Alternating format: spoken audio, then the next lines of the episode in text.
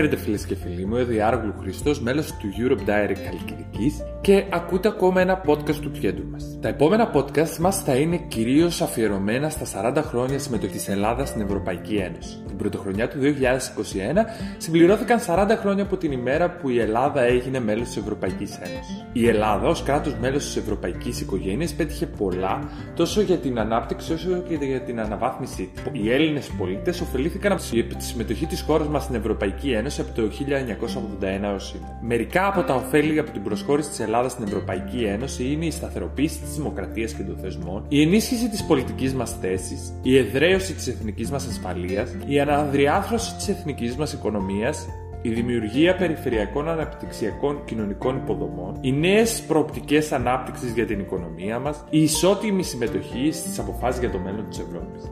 Επιπλέον, ολόκληρη σχεδόν η ανεπτυξιακή προσπάθεια της χώρας μας καθοδηγήθηκε από τις διαρθρωτικές πολιτικές της Ευρωπαϊκής Ένωσης δηλαδή τα κοινωτικά πλαίσια της στήριξης και το ΕΣΠΑ. Οι επενδύσεις της πολιτικής συνοχής υποστήριξαν τεράστιο αριθμό έργων στην Ελλάδα, από δημόσια έργα μεγάλης κλίμακας μέχρι μικρές τοπικές πρωτοβουλίες. Το ευρώ είναι το επίσημο νόμισμα στις 19 χώρες από τις 27 της Ευρωπαϊκής Ένωσης. Μια μακρά προπαρασκευαστική πορεία 40 ετών κατέληξε στην εισαγωγή του ευρώ το 2002. Η Ελλάδα είναι μέλος της Ευρωζώνης από τότε. Γενικότερα, το ευρώ προσφέρει πολλά πλεονεκτήματα και πολλαπλά ωφέλη σε σχέση με την προηγούμενη κατάσταση όπου κάθε κράτος μέλος είχε το δικό του νόμο. Περισσότερες επιλογές και σταθερές τιμές για τους καταναλωτές, μεγαλύτερη ασφάλεια και περισσότερες ευκαιρίες για τις επιχειρήσεις και τις αγορές, βελτίωση της οικονομικής σταθερότητας και ανάπτυξης, βελτίωση της ενοποίησης των χρηματοπιστωτικών αγορών, ισχυρότερη παρουσία της Ευρωπαϊκής Ένωσης στην παγκοσμία οικονομία. Ένα ακόμα πλεονέκτημα από τη συμμετοχή μας στην Ευρωπαϊκή Ένωση είναι η ενιαία αγορά. Στην ενιαία αγορά της Ευρωπαϊκής Ένωσης, άνθρωποι, αγαθά, υπηρεσίες και κεφάλαια μπορούν να κυκλοφορούν ελεύθερα. Οι πολίτες Ευρωπαϊκής Ένωσης μπορούν να σπουδάζουν, να ζουν, να κάνουν αγορές, να εργάζονται και να συνδιοξιδοτούνται σε οποιαδήποτε χώρα της Ευρωπαϊκής Ένωσης θέλουν. Καθώς και να απολαμβάνουν προϊόντα από όλη την Ευρώπη. Η Ευρωπαϊκή Ένωση προσπαθεί παράλληλα να ενσωματώσει τα συμφέροντα των καταναλωτών σε όλες τις πολιτικές της. Ω Ευρωπαίοι πολίτες, έχουμε πρόσβαση επιπλέον σε ασφαλή τρόφιμα. Στόχος του συνόλου της νομοθεσία και των προτύπων που έχει θεσπίσει η Ευρωπαϊκή Ένωση στους τομείς της γεωργίας, της εκτροφής ζώων και της παραγωγής τροφίμων είναι η προστασία της υγείας. Ένα εκτενέ σύνολο νομοθεσία σε επίπεδο Ευρωπαϊκής Ένωσης καλύπτει όλη την αλυσίδα παραγωγής και επεξεργασίας τροφίμων στο εσωτερικό της Ευρωπαϊκής Ένωσης, καθώς και τα εισαγόμενα και εξαγόμενα προϊόντα. Οι χώρες της Ευρωπαϊκής Ένωσης εφαρμόζουν αυτά τα πρότυπα και καθιερώνουν ελέγχους για την επιβολή τους. Η Ευρωπαϊκή Ένωση έχει εφοδιαστεί και με τη δική της διακήρυξη δικαιωμάτων, το χάρτη των θεμελιωδών δικαιωμάτων από το 2000. Ο χάρτης κατέστη νομικά δεσμευτικό το 2009 και έχει το ίδιο νομικό κύρος με τις συνθήκες της Ευρωπαϊκής Ένωσης.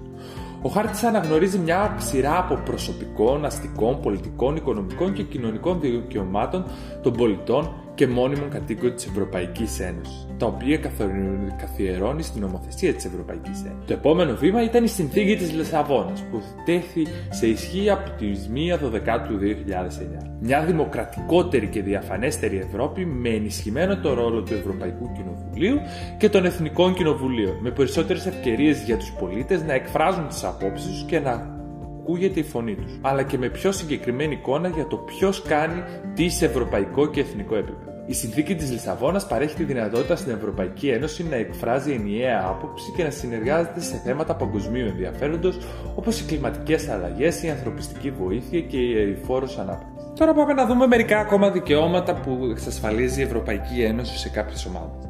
Έως το 2020, το 1 πέμπτο του πληθυσμού της Ευρωπαϊκής Ένωσης αναμένεται να έχει κάποια μορφή αναπηρίας. Η Ευρωπαϊκή Ένωση και τα κράτη-μέλη της έχουν δεσμευτεί να βελτιώσουν την κοινωνική και οικονομική κατάσταση των ατόμων με αναπηρίες. Με βάση το χάρτη θεμελιωδών δικαιωμάτων της Ευρωπαϊκής Ένωσης και τη συνθήκη για τη λειτουργία της Ευρωπαϊκής Ένωσης, η Ευρωπαϊκή Ένωση και όλα τα κράτη-μέλη είναι συμβαλόμενα μέρη της Σύμβασης των Ηνωμένων Εθνών για τα Δικαιώματα των Ανθρώπων με Αναπηρία. Η σημαντική αυτή συνθήκη τέθηκε σε ισχύ για την Ευρωπαϊκή Ένωση από τον Ιανουάριο του 2011. Τα τελευταία χρόνια η Ευρωπαϊκή Ένωση έχει σημειώσει σταδιακή πρόοδο προς την ισότητα των ΛΟΑΤΚΙ, αλλά εξακολουθούν να υφίστανται διακρίσεις σε βάρος των ΛΟΑΤΚΙ ατόμων. Η Ευρωπαϊκή Επιτροπή έχει ένα όραμα για μια Ευρωπαϊκή Ένωση όπου η πολυμορφία τιμάται ως μέρος του συλλογικού μας πλούτου. Μια ένωση στην οποία θα μπορεί ο καθένας να είναι ο εαυτός του και να αγαπάει όποιο θέλει. Στην Ευρωπαϊκή Ένωση κάθε ΛΟΑΤΚΙ άτομο θα πρέπει να είναι ασφαλές, να έχει ίσες ευκαιρίες και να συμμετάχει πλήρως στην κοινωνία. Αυτά ήταν μερικά από τα δικαιώματά μας καθώς και τα προτερήματα που έχουμε λάβει ως πολίτες της Ευρωπαϊκής Ένωσης.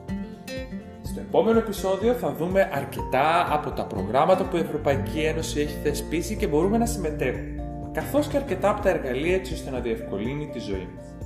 Σας ευχαριστούμε πολύ που ακούσατε ακόμα ένα podcast του Κέντρου.